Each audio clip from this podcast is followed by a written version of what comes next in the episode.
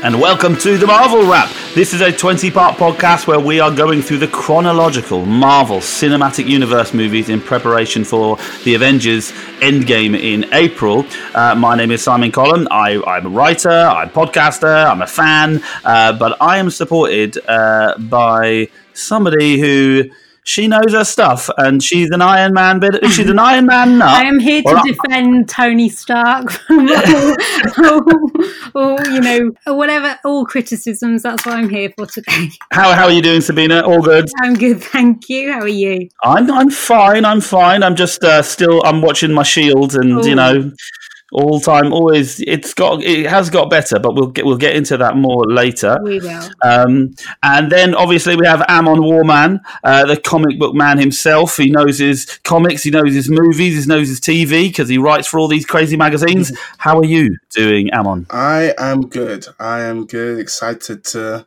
talk about iron man and his very very cool armor which i know that you love simon. It is hugely cool and yeah yeah, that's another. That was an hmm. argument in a previous episode. Simon not believing in the Iron yeah. Man suit is cool, but we all we all know it's very very cool. Okay, uh, we are on Twitter at Marvel Wrap. You can probably easily find back episodes and stuff on the Marvel Wrap uh, Twitter handle. Uh, you can email us at Marvel Wrap Podcast at gmail.com.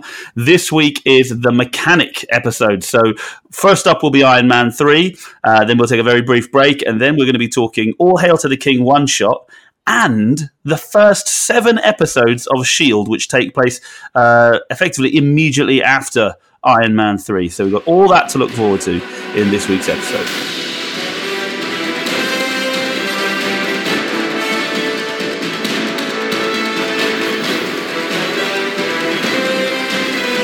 And we're up to Iron Man 3, of all uh, people. Uh, the Iron Man 3, Robert Downey Jr., directed by uh, Shane Black, of course, from Kiss Kiss Bang Bang and the latest Predator movie. It took $1.215 billion, so it was pretty close to getting even getting close to the amount the Avengers made, which is pretty mad, um, and was released on the 25th of April 2013. Um, were you first in line for the tickets this time, Amon?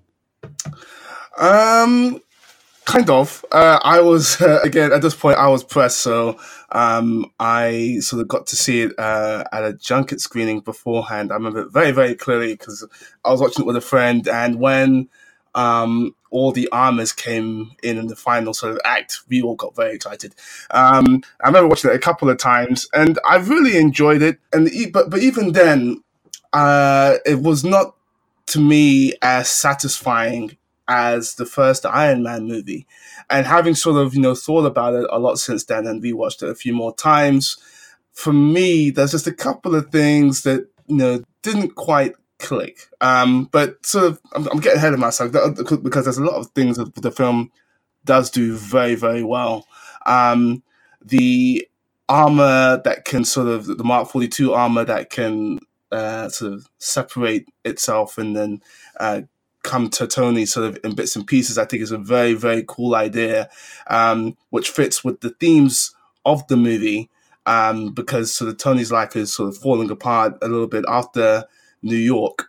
Um, after the battle, after, after the battle in New York and the Avengers, um, he's sort of suffering from PTSD. Um, but um, as I say, on on the whole, I did. I think the film did uh, a really good job, and answered the question well in terms of you know after, after the Avengers, you, know, you have to sort of remember people were sort of asking themselves, how do you go from the Avengers, this giant action-packed movie with six heroes, um, to you know just a movie with one Avenger again?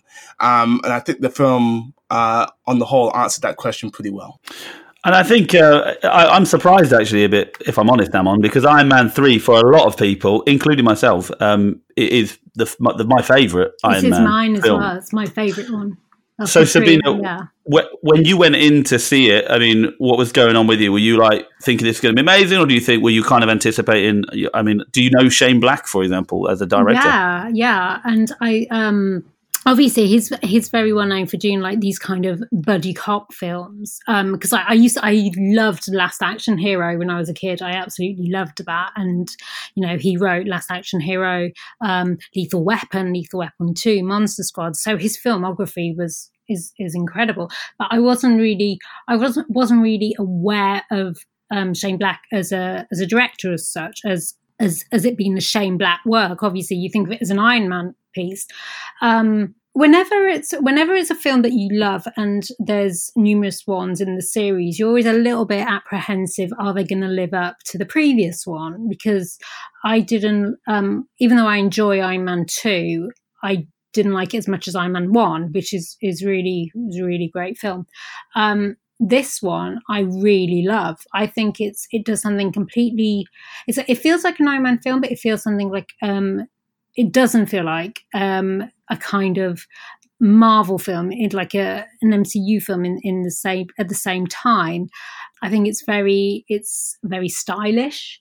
I think it's um, very sleek, um, and I think there's some fantastic um, action pieces that kind of they that don't you know are quite different when you when you put them alongside the other films. So yeah I, I really i really like this one. I think there's some really funny bits. There's some some great lines which obviously um shane black is known for like doing these kind of buddy cop films you know like when you have the the two you know friends who are like working side by side you know talking together. And you kind of get that i think with tony and um and Rhodey as well during during the film. It's Tony's arc, isn't it? Because obviously he's gone. You know, it's his third one of the series. This is his like concluding arc, if you if you will. Um, and yeah, I think they I think they do a great job. And I think it's I think it's it's going to sound strange, but I think it's nice to to have um, someone who's a superhero who's confronted with flaws because obviously normally they're they're fighting and you don't see them that sort of stressed afterwards, not very often. And to have him like grappling with with this you know, anxiety um, and really becoming more and more dependent on on his suits and thinking his suits, you know, he, he can't differentiate between where where he ends and the suits begin. And I think I think what they did was very very good, and I really like this one as well. I think I've seen it one of the the most time the films I've seen one of the most times. Yeah. Well, it's great that it, it kicks off in 1999 with uh, Blue Da Ba Dee, obviously yeah. classic, Brilliant. classic hit. Can a, a, million dollar question: Who was the artist I who sang 65. Blue Da Ba Dee? Come on now. Oh. Well done. Well done. Well done. I know. Give me a test, please. Eiffel 65. but it's like I was thinking to myself when I was watching I was thinking it's not long after the events of Captain Marvel, is it? Like when no, you think about the nineties and all that going on, so that's cool. And then obviously Guy Pearce as Aldrich Killian. What a what an incredible actor! Like he's just great. He's really good, and also you get Yinsen from the first film in that opening scene. You, you know. That's such a nice touch, and you don't. It's on these um, little touches that you don't you don't notice at first, and then it's when you rewatch them, you're like, oh, because there's one line, and Tony's, you know, he's trying to talk to Tony, and Tony said, yeah, I'll call you if I ever need a cardiologist. And he said, "Oh, oh, oh, oh, maybe you know, uh, uh, you know, maybe soon then, or so, maybe one day, another time." And it's just great. It's just like this great touches, and and Rebecca Hall, who's uh, fantastic. I got, I got um, things to say about great. that. Um, she was meant to be the lead villain of this story. Um, but uh, the Marvel sort of uh, head honcho at the time, whose name escapes me um, at the moment, um, he was concerned that uh, Rebecca Hall's character would not sell toys. Oh, what a, and what therefore, uh, it was Killian who was made the main villain instead. Uh, so that for me is a crying shame because I think Rebecca Hall is a fantastic actress. Now I would have been she would have killed it. She would have very intrigued so to see where uh, that might have led. Um, so on that front, it's a bit of a shame. But I'm a massive Rebecca Hall fan, and uh, I think mm. uh, she's definitely shortchanged because when when you go from thinking that that was a possibility, and then you sort of see sort of in the film she is essentially maybe fridged is too strong a word, but she's killed off in very sort of in a very anticlimactic way. Yeah. Um, and that an- annoys me. And you could have had her go up against Pepper at the end. That would have been awesome. That would have been great. I always I like this one as well because it kind of teases the possibility of Pepper becoming rescued in the future. You were adamant that that happened. I am adamant. I wrote a piece on this. It's online. I'm just so. I'm like. I'm gonna be. I'll be yelling in the Oh cinema if this gosh. happens because that's what I want to see. um, and it teases that, and it's like she says to him, "What um, and what am I gonna? You know, I know why you put on the suit. What am I gonna complain about now?" So I just think it would have been so great to see see these two, you know, women go up against each other at the end. I think it would have been awesome. That's what we need. That's could be the phase four Marvel. You know, get get more women villains, get women doing more stuff in these films. It'd be, it'd be that's what we want. That's what I want. I completely. I mean, when you really think about, um, you know, Rebecca Hall, is it Maya Hansen, isn't it, and uh, Yeah. Aldrich Killian? Like, there is a frustrating kind of like, you know, they don't. It, what's the point of one? You know what I mean? To re- Mm. like, they don't do uh, Rebecca Hall justice, so it kind of feels like a you, wasted kind of opportunity. But then, of course, wh- when you think about it, why not? If she could just be the like you like you said, she was obviously originally supposed to be the villain, but that would have been far far better. But then again, Guy Pearce, considering he has to do this role, he does a brilliant job. He's a great. He's engaging. He's fascinating. I think when we start getting him, see, seeing him all go a bit weird with his extremists and all that kind of stuff, it's a bit strange. But that opening bit when you first see him and then you see him again, it's like, and he's all like looking smart and swanky and doing all very well. I think that's a great. Uh, I don't know. It just kind of works, and I think Yeah. I like him. But it is a shame. I'd I'd much rather have Rebecca Hall as the villain. You know, straight up. You know, he's clearly Mm. when you think about it, it's clearly supposed to be that way. Yeah, no, is wasted. Guy Pearce again, big fan as a, of him as an actor, and I think he does a solid job. But um, you know, and this is gonna. I know this is. I know this is contrary to many other people's opinions, but the oh, I guess we, I guess we should talk about because it's, it's, it's the biggest sort of thing, and it's the thing I think Iron Man three um, is best known for in terms of the, the discussion about this twist that uh, of the Mandarin. And sort of, I was a guy who, um, you know, went into the movie really looking forward to the Mandarin. Uh, I was a fan of uh, the character in the comics and the cartoons, and he is the Joker uh, to, uh, to to Iron Man. Um, the, uh, so he's like the the the biggest Iron Man villain um, in comics. So the twist, I like the fact that we were surprised um, because in this genre, um, you know, as much as I do love it, uh, surprises are few and far between. And this was a genuine surprise. So I have to give Kevin Feige and Marvel props for getting that by the audiences and sort of you know getting it all the way to cinemas without having to be ruined. That was great. But I didn't like the twist itself um, because you know not only had I been enjoying what Ben Kingsley had been doing as the villain bef- uh, before the twist, but once the twist actually happened, it was just uh, for me it was it was a weird sort of what the hell is happening type moment, which I didn't really quite, quite click with, and in the final act when sort of uh, Killian Guy Pearce's character tries to proclaim that he is the Mandarin, that really didn't work for me, and it, and his sort of motivations felt very very murky. So for me, the twist didn't quite work, but I do love the fact that we were surprised. Well, this is it with regards to the All Hail the King uh, one shot, which we can get to. I think that manages to go some way in giving a little hint of something a bit more. I think uh, the Mandarin, we'll find out, is still out there uh, in that respect. Um, but I do. I, I mean, I mean, I, I think it's it's interesting if that is such a big character in the Iron Man world. It's a shame they've kind of.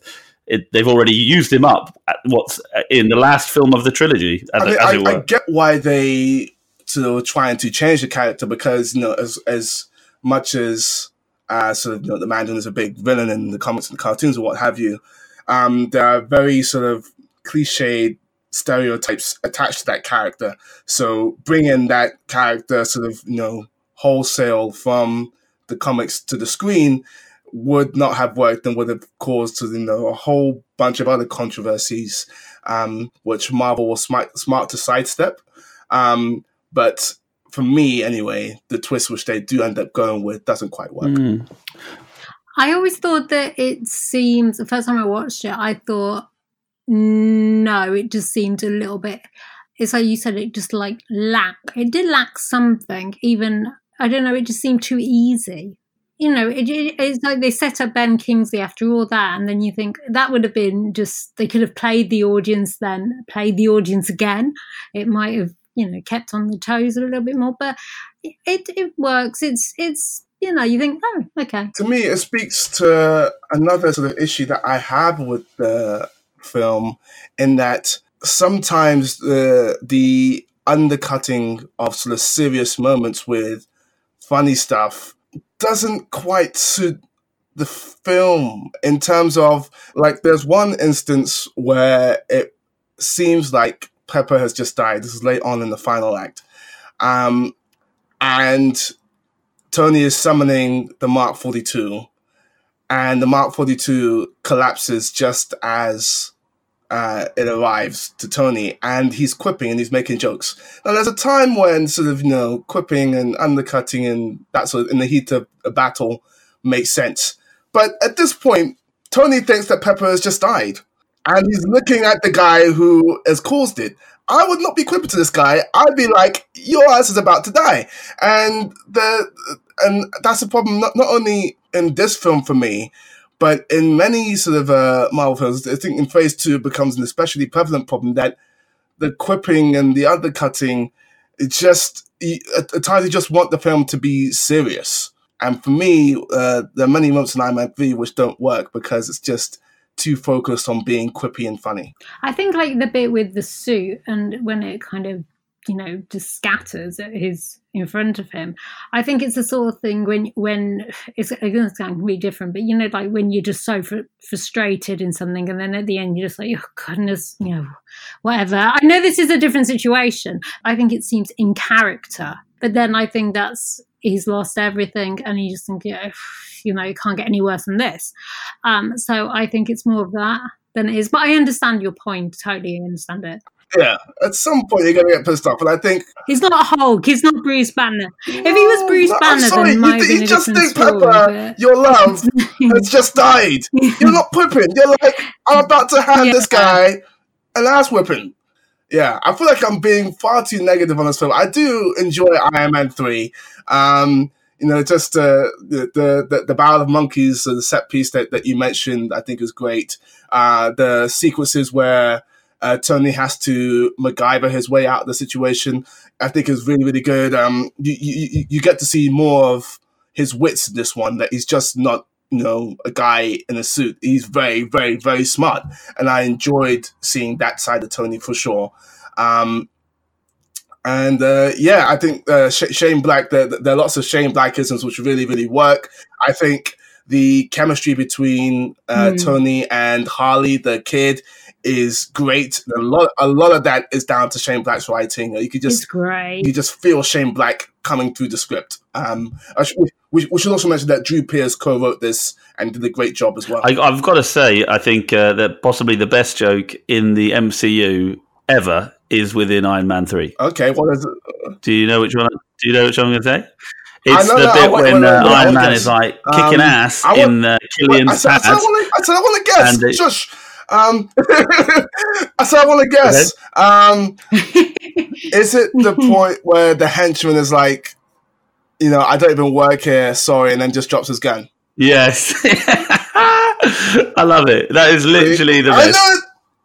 Um, that, yeah, it's funny, yeah. That, that is, that. I love that scene. I love that. I love that whole scene. I love that whole thing when he's trying to, you know, he's calling the the the seat, you know, four, three, you know, and you see the the uh, the door of the uh, yeah. the garage is like going, and I, I love that. And then the, the seat flies out. In oh, I love that so much. I could just watch that scene, or, or like honestly, that's brilliant. And I love the bit um the the when obviously said the you know with uh, with Harley with the kid and is just saying, you know, oh, I would have gone stealth. It's like, oh, would you? Oh, yeah, actually, that's a good idea. You know, mm. I might do that. so, yeah, you have a really good, like, the rapport between them. There's so many like good bits of bits Yeah. of conversation in this one. Malibu, the destruction of that Malibu pad is pretty impressive. Yeah. I, I'm going That to call is negative again. Look, yeah. that sequence, that sequence. let me explain myself. Let me explain myself. Being switched personalities Let me explain what is myself. That sequence is great, but think about all the instances where we've seen Tony so far in the MCU. Tony is a very smart dude.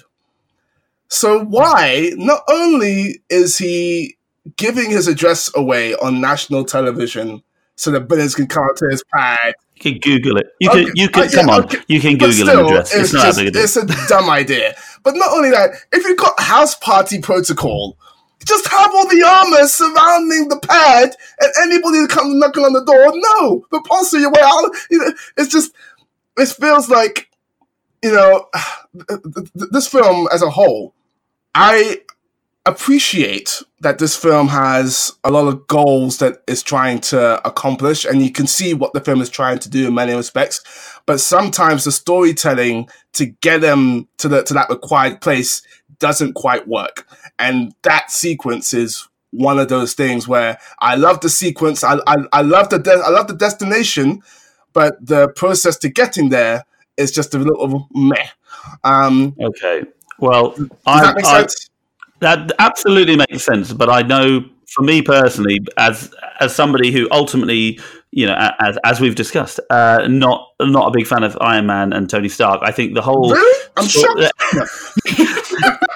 the idea the idea that Tony has to fix himself, he has to sort out his head, this uh, pain of PTSD for him, which he's he's got these these bear in mind ex soldiers who have extremis and explode, literally destroying themselves, is akin to Tony, who you know after New York, could he turn? You know, the I think the idea that when you're weak, you'll believe in someone like the Mandarin, that those extremis soldiers kind of do that and they lose everything, and how he's having to hold himself together. And I thought that Malibu pad thing thought crossed my mind that is this representative of his world burying him and destroying him and in that respect it kind of works in a kind of thematic way. And my this is the thing why I like this film because I think it does try to make this overarching thematic point which I like. Um, but ultimately um, I mean it's load of Iron Man's isn't it at the end? You know blowing up and everything but I think there's more to it. I like that line when he when obviously he says, you know, is he, the only thing essentially is holding him together is is like Pepper and protecting protecting Pepper because if he loses Pepper, he's lost everything, and he then he's got to hold track of the suits. But then it's like he says at the end at the end, you know, that's what I do. I, I fix things, and he's essentially he has his fixed the suit, he's fixed himself, and and yeah, it's just and I think it's it it needed to happen. I think it was the only thing that that he would have self self destructed, or he had to, you know, face facts and say, okay, you know, work. You know, when they say you work from inward out, and and he does, and he like faces faces himself, faces his his fear, and and and it's I think it works very well, and I think it's yeah, it's something that you, as I previously said, you don't see that much of on film. something something which bugged me a little bit is the fact that at the end of Iron Man two, the problem was uh, that there was ar- there was an army of Iron Man versions, fake Iron Man versions, which Sam Rockwell's uh, Justin Hammer created. And so in Iron Man three, what does he do? Build loads of Iron Mans and just make his own army. And then it's he, his way of they- coping. I like- know, I know, but they kind of they, they they sidestep they sidestep that, don't they? By at the end, him going, you know what, I'm going to just destroy them all, and it was a bit Yeah. like, come on, like it was really this big finale. That's what we're working towards, and there's a weird repetition from Iron Man two, which means he has to destroy them all, all and because he knows the potential dangers involved. But it just there was something there. I think when you watch him quite close to Iron Man two in particular, you kind of think, well, it could have been a bit more thoughtful about it. But then again, if the guy helming this was all into the old toys, I guess 42 different toys he could sell is probably the type of thing which he kind of signs off on. Hmm. And really, we haven't mentioned how um, this film is really a Christmas film, isn't it? Because it is like a. I read a great um, essay um, on Bright Wall Dark Room how it's essentially a Christmas carol because Tony's confronting the ghosts of his past, his present, and his future, and it and it is to some extent. I think that was a great way of looking at the film. Did you notice the uh, Corey Hawkins cameo? Dr. Dre just turning up from straight out of Compton. When what what moment is this? He was like a military guy. I need to rewatch Iron Man 3 again. He's in it, you know, like for a split second, and I was like, whoa, look at this. Yeah. 24 Legacy. And then that reminds me, talking about 24, Chase Edmunds from 24 is in this, of course. Yes, he is. James Badge I have just two other things I want to say. And again, I'm going to preface this by saying that I do like Iron Man 3, but I think it's important to note that I do have a few quibbles when it comes to this movie. Um, one, another quibble that I have in sort of every Iron Man appearance that we've seen, we've seen the armor go from strength to strength to strength to the point where in Avengers you can go toe to toe with Thor, God of Thunder. In Iron Man 3, the Iron Man armors come off so weak and pathetic and it bugs me. It's because they're all, you know, prototypes, they're all not fully rendered and, and things like that. They're all being tinkered with. Yeah, That's they keep they do make a big point, don't they, about the yeah. one he's in for most of the film is yeah, being a prototype. prototype. The yeah. armor that he's in for sure, but even when the armors at the end come, they're taken apart really easily. And that that that bugged me. Um, and in the final act, when the armors are going up against the extremis soldiers, the fact that Tony is setting his armors to sort of, you know, kill all the extremis soldiers with extreme prejudice comes off as a bit off to me because early on in the film, he tells the mother of one of the extremist victims that her son was not a suicide bomber, he was just a victim.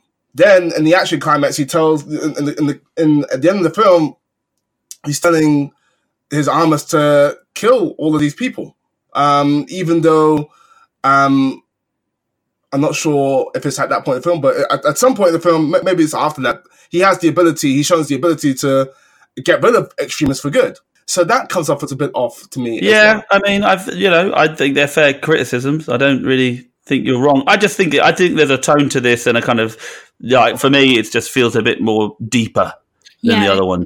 That's just my my. I, I, I, think I think the goals is trying to accomplish trying to accomplish are definitely um, ambitious and to use your word deep. Um, but again, the storytelling decisions that it takes to get there sometimes don't quite work. Um, so yeah, but as you know, I feel like I need to keep on saying this. I did enjoy Iron Man three, people.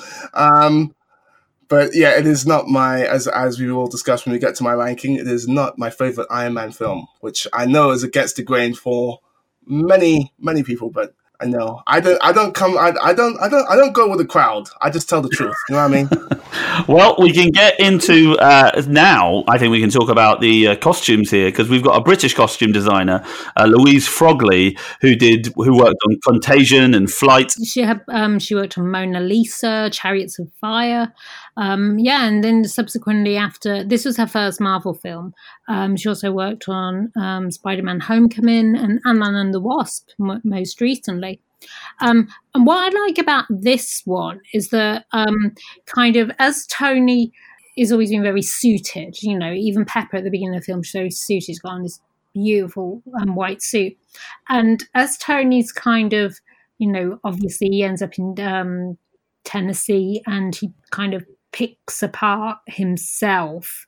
His his clothes become more and more sort of casual, and when he calls himself like you know he just says I'm I'm the mechanic, and he is very very um, like casually attired, and I think it, it works very well because you wouldn't have you couldn't have him like really suity for this film because he isn't in his head.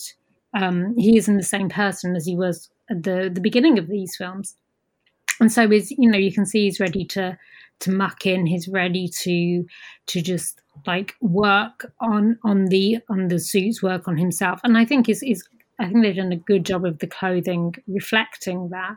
So that's my that's my uh, thoughts on that. But also, uh, also um, Louise Frogley. She also um, she is um, um, been nominated a couple of times for the Costume Designers Guild Award for Excellence in Costume Design. So I think it's like she, her um, range. It just shows that um, her range of work to go for something like Mona Lisa, to go to this, and then uh, and then in Ant-Man and the Wasp. And I think in, in, there was a similar thing in Ant-Man and the Wasp that you see with um, um, Hope Pym's costumes. You know, you start off very smart, and as they got further and further into the character, they get slightly more um, casual, which which I think is a nice technique. And I think there's a certain. Uh, it must be nice to be, work on an Iron Man film for costume because you know you do get you know there's a certain class and it, they're fashionable, aren't they? They're trendy. These are the clothes they wear are slick. And granted, we have this part of it where Tony's outside of all that, but it's nice. I mean, when you think about uh, Guy Pearce's costumes, obviously he's looking yeah, he, has, smart. he looks very Miami Vice. Yeah, yeah, and yeah. So you have this like beautiful contrast, and and the bit in the uh, with the in the um when it's Christmas Day. Is it, is it the Miguel Ferrer scene? The, is he coming? Is he the president or the vice president? Vice president. Vice President, thank you. Mm. And um, so, yeah, you have this contrast between the senators all suited and booted, and then you have Tony and and Rhodey and, and even Pepper, because Pepper's outfits get more and more deconstructed as, as we go along. Um, so, yeah, you have this this great sort of con- compare and contrast between between worlds. Not worlds but you know kind of what's happening at the, at the situation at any given time. Then we get onto the score and we've got brian tyler's first score for the marvel films and he does a bunch more after this. Um, does one this is oh no two more. Two more after this. Yeah so two more yeah three. Well, maybe not a bunch. Would that be a bunch? No probably not. Uh, brian tyler then uh, amon is this this is, is this right up there I wonder where you how how you'd rank these. You know. You know, I tried. You know, a few a long time ago, and it was the hardest thing. I think I gave up. Um, I will I will try again sort of before Endgame to really sort of you know, try and knuckle down. And but uh, you know, ranking. You think ranking films is tough? Ranking film scores is just impossible. Um, but when I finally get down to ranking film scores, this will be high up there. The Brian Tyler Iron Man 3 score is superb uh, in many respects. It is the MCU's no, it's it's it's got one of the MCU's most hummable themes. And I think this the theme and the film as a whole benefits from the fact that that theme is given so much prevalence uh, throughout the film to sort of reoccur and to build and to develop more prevalence than than themes are typically given in other Marvel films. Um, and, you know, just going through the tracks in the score, the ones that really stick out to me uh, Isolation, um, New Beginnings uh, is especially a brilliant, brilliant track. Uh, but, and this is, uh, you know, a big statement, but I do think um, it is true. Uh, Can You Dig It, which is the the the the the, the end credits uh, music uh, for Iron Man three, in my opinion, is the best track uh, in any MCU film. Um, wow! Yeah, wow! It yeah, is it is awesome. phenomenal. I It I is I've been listening to it um, before we started filming this uh, today, and it's just phenomenal. It's just phenomenal. It's a the it's a really jazzy rendition of the Iron Man three theme, which we've heard early on on the early on in the film, and it's just fun um, and really enjoyable to listen to. Um, and very creative as well. And it's in in, in, in the film itself, it's paired with um, sort of imagery from uh, all the Iron Man uh, films, which I think works really, really well too. So, yeah, Can You Dig It is the highlight of a very, very strong score. The one to hunt down, isn't it? Okay. Uh, any final thoughts on Iron Man 3 before we move into the extra bits? I love it. I just love this one. I really, really do. I think it's great. I, I really enjoy it. Um, a perfect arc to to uh, Tony's sort of story. I think I just think it is a step Yeah. above the other two in quite a significant way. That's just me, but that's, Well, you're that's where I'm both gonna say it. wrong! And Amon, you're no, I I enjoy Iron Man three. There there are many things I, I do like about it. I was rewatching bits and pieces of it um sort of earlier today, um and yeah, the, the action pieces are fun. I still enjoy Tony as a character. Um, and I need that armor in my house immediately. Um, but yeah, uh, there's just uh, the the quibbles add up uh, on multiple viewings for me. I I, I I just also love that really funny bit when his when Pepper walks into his house and and he's he's meant to be sitting on the sofa oh, yeah. and it's not. that always makes me laugh so so much. Um, yeah, I just think it's it's just funny. Okay, um, we'll wrap it up there, and we're going to be talking about the one shot All Hail the King and Shield after this.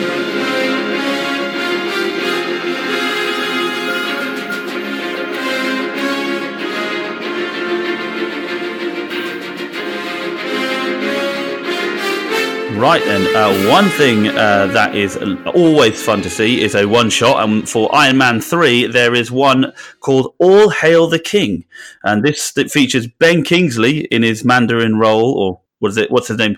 Uh, Trevor Slattery. Trevor Slattery, um, and even we see Justin Hammer turn up in the prison too.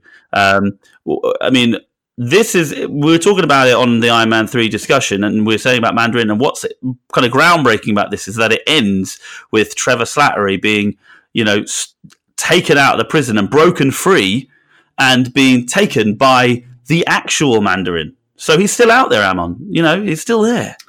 Yes, um, yeah. I I enjoyed uh, that development, and I can definitely see uh, Marvel picking up uh, that thread at some point uh, in their future. Um, but yeah, now this one shot is fun, very very fun. It's cool to see Ben Kingsley uh, sort of really enjoying himself in the role again. It was super cool to see Sam Rockwell. Uh, oh my god! Oh, they're going to bring him back in Phase Four in some in some capacity. I just want to see more of Justin Hammer. I love him. I'm a little bit annoyed they didn't have him dance uh, in this one shot somehow you, you, you just you don't you don't have Sam Rockwell in the thing and don't have him dance. That should be a rule. I, I, really, I haven't even seen Vice yet, but I want him mm-hmm. to to win the Oscar for, for Best Supporting Actor Oscar because I want him to get up on stage and dance, and that's the only reason. I, I haven't even seen the film. I don't know, but yeah, I just want him to dance all the time. I feel that it's it's a disservice to not have him do that.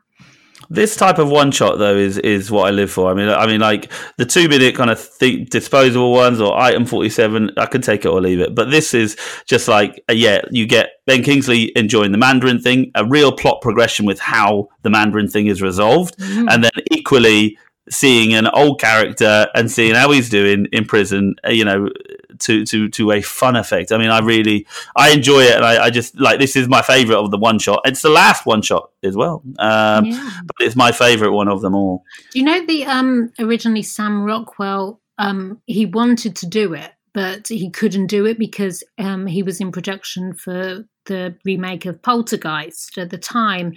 Um, but then he read the script and he just wanted and he was he called guy pearce saying that he was he really wanted to be involved if this if the scene his scene could be shot in Toronto because he was filming in Toronto at the time.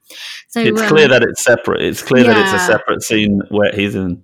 So um, I'm sorry. Um, so um, the um, I said Guy Pearce. I mean Drew Pearce. Sorry. So um, Pearce went to he went to Canada because obviously if he wanted to do it, and he said in an hour he just nailed it completely nailed it and you wouldn't expect any less really would you? But um and it's great that he was able to get involved because you know he's he's always good. He always adds something to to whatever part he plays well, that's that, that's what I think we, we all will cover with regards to the All Hail the King one shot. Um, now we're going to get into Shield as the Agents of Shield TV series kicks off. Uh, this is one of the series which uh, is running concurrently to the MCU um, with Agent Phil Coulson, Clark Gregg, back from the dead, um, and a whole new team of young, good-looking people uh, to to to. You know, it's kind of like I don't know. It's kind of like X Files with them doing little missions, and then kind of not really with the kind of Marvel thing. Um, I, would you would you mark yourself as a fan Amon? I am a fan. I am a fan of Shield. Um, the early sort of episodes, you can tell that it's still finding its feet a little bit. I wouldn't call sort of any episodes sort of awful, but yeah, it takes a while to really um, get interesting and get to be exciting week to week TV. Um, and I do think uh, you know, part of that is because of what's happening in the MCU at the time. Um, you know, as I said to you off mic in the past, and as we will discuss as we get to future episodes, the part where it really starts to get really good uh, coincides with what happens in Captain America: The Winter Soldier. Um, without a doubt, without a doubt. So and and uh, yeah. it takes a while to uh, to to get to that stage. Um, but uh, yeah, I mean, even though sort of you know you could tell it's still finding its feet. The the characters that we get introduced to, in addition to Coulson, um, some of them are, are really really good. Uh, Ming, Ming Na Wen's uh, agent um, is one of the highlights of the show, and she sort of as the series progresses, she she gets even better. Um, but I, you know, I've, I know I know I liked her from the beginning, um, and Fitz and Simmons, um, they get you know really, really good. Um, so as the series progresses, I, I did find them a little bit awkward to start off with, and they didn't quite click. Um, but uh, as as the series progresses, uh, th- those characters become really, really great too. Uh, so yeah, I I'm not sure if you can skip the opening episodes of Shield and just skip right to the good stuff. Um, well, I in all honesty, when I watched it, the first, I tried to watch it on a week by week basis, and I bailed after the seventh episode. So rewatching the first seven episodes, and uh, you know, first first things first, you are right; it does get better. But at this stage, between I mean the these first seven episodes, uh, you know, have some kind of really weird issues which I which never sat nicely with me. There's a it seems to be a very anti-liberal kind of stance on them. You've got a bit where who is it they say to Skye, who is it Fitz says, No need to get started on one of your socialist riffs. Because who'd be a socialist? What a ridiculous notion! And then there's another bit where uh, the the the Quinn guy is like the villain, and he's like, "Oh, more freedom of information, less government infringing on everybody's rights. We think alike." He's like the bad guy. This is the bad guy, you know. Um, so when I'm watching it, and, and bear in mind, you know, the, this team is, you know, primarily white. I think you have Ming Na Wen, of course, and you have uh, Skye as well. But generally speaking, you're, you know, it's just a bit I don't know. I felt it always feels a bit weird those first seven episodes. They, I guess, I get what they're doing, but I was, I was really like, I felt like personally, they, they're, they're telling me I'm a I'm a problem. and so I kind of was like, you know, that's why I bailed. Um, but I do like the connections. Yeah. I mean, I can't lie. I mean, I like the fact that the extremis stuff from Iron Man 3 continues. Yeah, I was going to say that in the first episode, you have that. You have like, you know, um, you know Mike Peterson, you know, extreme, you know, with the mm. with the Project Centipede and serum um, and i think it was it was a good way to it was clever the way they they introduced uh, level seven of shield um, because obviously um, phil coulson has uh, level seven clearance that no one really knows about because they all all the agents think oh yeah the highest you can go is level six. Well there is not. There's another extra level. And and they kind of um they they they bring it they they bring him back in a smart way, but then it feels a bit manipulative at the same time because it's like, oh yeah, you faked his death to bring the Avengers together. Okay, fine, but um, but yeah, it's and as I I've said in a previous episode, it's quite nice to have him as the kind of Nick Fury role in this um, because until then he was he he was more like a Captain America fanboy in in Avengers Assemble. Um, so it's good to see him do something a bit more meaty and and Clark Gregg, Gregg is great, and I'm looking forward to seeing him in Captain Marvel soon. And I think as well with the Shield series, I think these first seven episodes in particular are very like each episode is another person they have to see, and they weave it all together much better later on. But when you're watching it, I'm, I mean, I know I was thinking, are we just going to have these different things again and again and again. And you know what I mean? And thankfully we don't. But at the start, I was like, oh my gosh. But it is nice. You get to see Nick Fury. You see Cobie Smulders. Yeah. You know, you see a Yeah.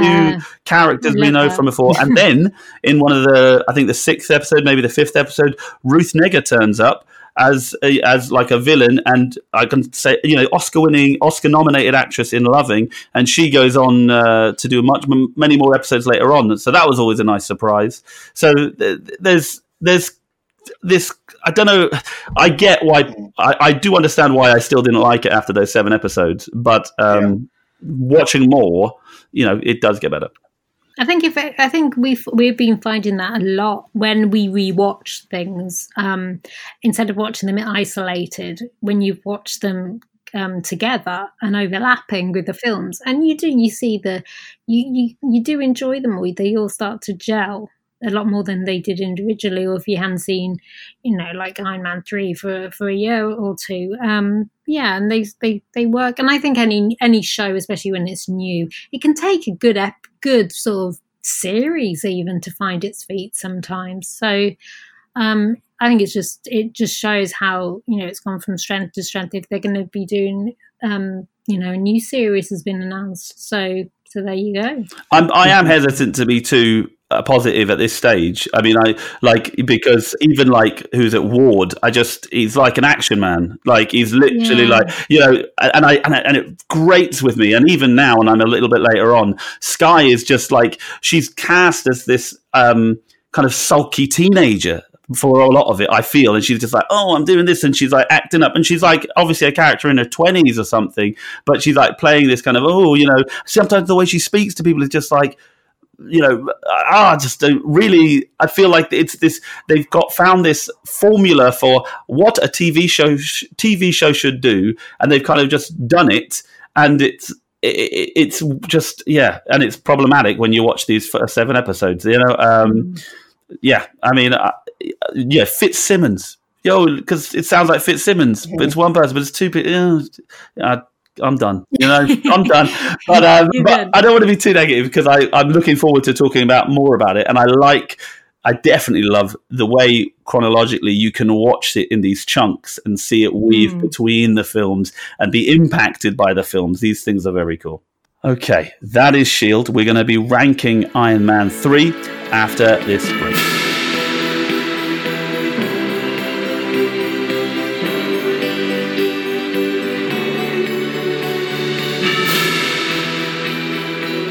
So, in the last episode, we all put the Avengers Assemble right at the top of our ranking of the MCU. I have a feeling that Iron Man 3 is going to be a little bit more uh, different for people, um, especially as Amon clearly hates the film. Oh gosh. okay, so Sabina, what about you first? Where are you putting Iron Man 3? I don't know. I would have. I don't know. Can I? Like, say- to on again? yeah, it's becoming a regular don't theme. know. I Um, don't know. I really don't. But uh, Amon, you go first. While I'm, I'm really thinking about this. It's really tough. Okay, so for Avengers, we went from bottom to the top. For this one, we're going to go from top to bottom. oh Uh, my. So, number one, Avengers Assemble. Number two, Iron Man 1. Number three, Thor. Number four, Captain America the First Avenger. No, no. Number five, Iron Man 3. Ah. Number six, Iron Man 2. Number seven, The Incredible Hulk. Okay. Well, I know for me, it's uh, somewhat easy, I think, where to put it. I think you can clearly draw a line to things which I ultimately think are good films and films which are not so good. Well, I, I can see the line, but it goes Avengers Assemble, Thor, and then Iron Man 3 in third place, and everything else below that. That's my t- three. Three. Okay, I'm gonna. Okay, I'm. I'm gonna put it as number two. I'm gonna put it below below Avengers Assemble because I do. It's my favorite Iron Man one, and I was tempted to put it at the top, but I just had a lot of fun rewatching Avengers Assemble um, the last time um, I did, and so you know, I think I'm gonna do that just for the the fun aspect, for the joviality of it. there you go. Just for the fact, the, the sheer thrill of the, seeing everyone on screen together for the first time. I think, yeah, you can't, you tough. can't, you, it, it, it's, um, it's a little while, I think, before that Avengers is topped for me. But I, don't, I can't remember. I'm, I'm honestly not sure. Yeah, Here we go. it's going to change in a couple of weeks. Okay. Yeah. In any case, spoil it. Yeah. Oh, spoiler. Yes. Two weeks Oh. time. there you go. I'll tell you now. So there you go. Might as well put it on.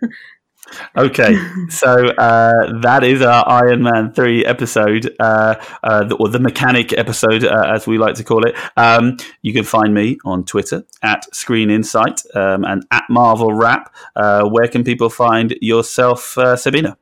I'm on Twitter at Sabina Stent, and sometimes I'm also mucking around with the Marvel Rap Twitter account. So, um, so it's either me or Simon. If it if it's like ribbon Simon about stuff, then that's obviously me.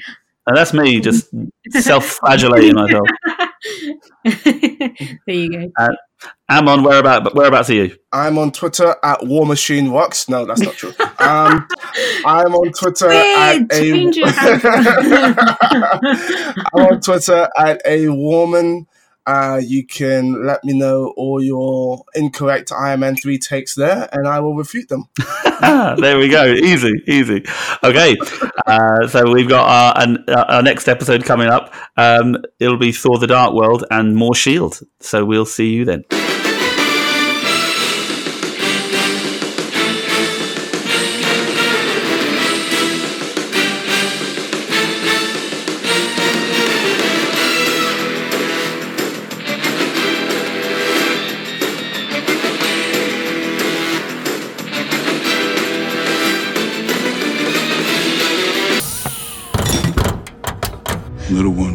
Simple calculus. This universe is finite, its resources finite. If life is left unchecked, life will cease to exist.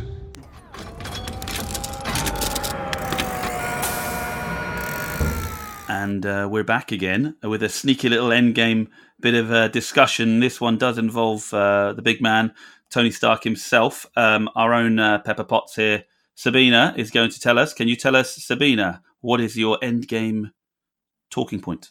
It is that basically my little my well, it's not even a little theory. It's me shouting a lot about it on Twitter that Pepper Potts is going to rescue Tony Stark has been um, immortalized by um, a Lego little fan film, and that there's a lovely little film online.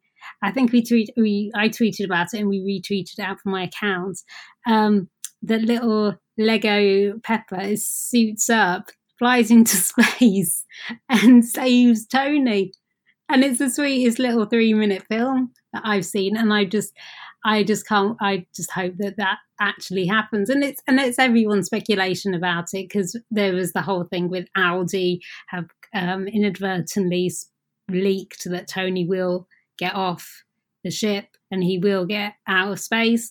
Um, and it's What, always what exactly? Can, can you explain what the Audi commercial actually showed? It was. I don't know if it was. Sh- I haven't watched it, Oh, but okay. Mhm. I've heard. I haven't watched it because I I didn't know how much it would reveal. But then I don't know. I just heard. that- I don't know if it's been on. If I don't know if it was online, or they they promoted something, and I don't know if it showed. I- don't know if it, it was something to do with sponsoring, or I don't know if it was something to do with Tony Stark or something, or Rocket driving something, and it was just people connected certain dots together and made it appear that Rocket is driving Tony, or Tony is driving this Audi, or something or other, because Audi have appeared in previous films. Not not as spaceships, No, but on cars. So but then but then I, so it's don't like saying that, it's like saying that Tony drives an Audi, and they were Yeah, like, but- "Oh well, he has to get out of space to drive this car." I could be misproven, or have to like find the little. I don't think I don't think that's a guarantee that Rocket Raccoon is the guy who saves him. I think I mean that may be a- that might be a I remember, yeah, but that might be a funny funny advert, but I don't think it is indisputable proof that Rocket, Okay. Robert, that Rocket Raccoon is the one who saves him, and therefore Pepper Potts suited up in some Iron Man armor, could be flying around space as we speak. Uh, yeah. Looking for Tony Stark, we just we just don't know. Yeah, it's something to do with um, yeah, it's um, Audi's VR game at CES, and yeah, it, there's a car basically, an Audi car called Rocket's Rescue Run. Oh, okay. And it's got on it Marvel Rockets Rescue Run. So I think that's a big enough clue. and there you go. That it, yeah. yeah. So it's like Rocket's gonna you know drive to the rescue. Um, so we shall see. Yeah. We shall we see. Shall see. I'm, it just I'm says, not, not convinced. Well, it says because of Tony Stark's, you know, always he's always got an Audi. Um, so I think it's just it could just be a brilliant um, something to throw us off scent. It could just be a brilliant trick. If not, it's the most expensive, elaborate marketing ploy, uh, one of the most effective ones. But who knows? I mean, there are so many. There are so many. You know, everyone's juggling all these balls at the minute, and there's so many up in the air, and things are going to land, and things are going to be caught, and who who knows? I mean, it's all to play for at this point. Speculation is this film's going to be five hours long. This film's going to be like eight hours long. Um, there's so much that people want to see, and I think any kind of leak, any kind of detail, any kind of thing can miss can be misconstrued as spoilers, but certain spoilers, such as this one, could they have a sense of gravity to them, so we can we'll just we'll just have to see. It's only three months away. We'll know in three months, and so not long. Three, yeah. It's not long at all, and you know we're going to find out then, and then we can look back at this and say, yeah, we were just idiots for believing all this stuff in the first place. They completely threw us down the wrong the wrong road. Um, who knows? On that note, from Sabina, that we may all be idiots, uh, and we spent 20 episodes. uh, we'll leave it at that. Uh, so, uh, yeah. yeah, yeah, yeah. We'll speak soon. The next episode is Thor The Dark World. We've deemed it the London episode.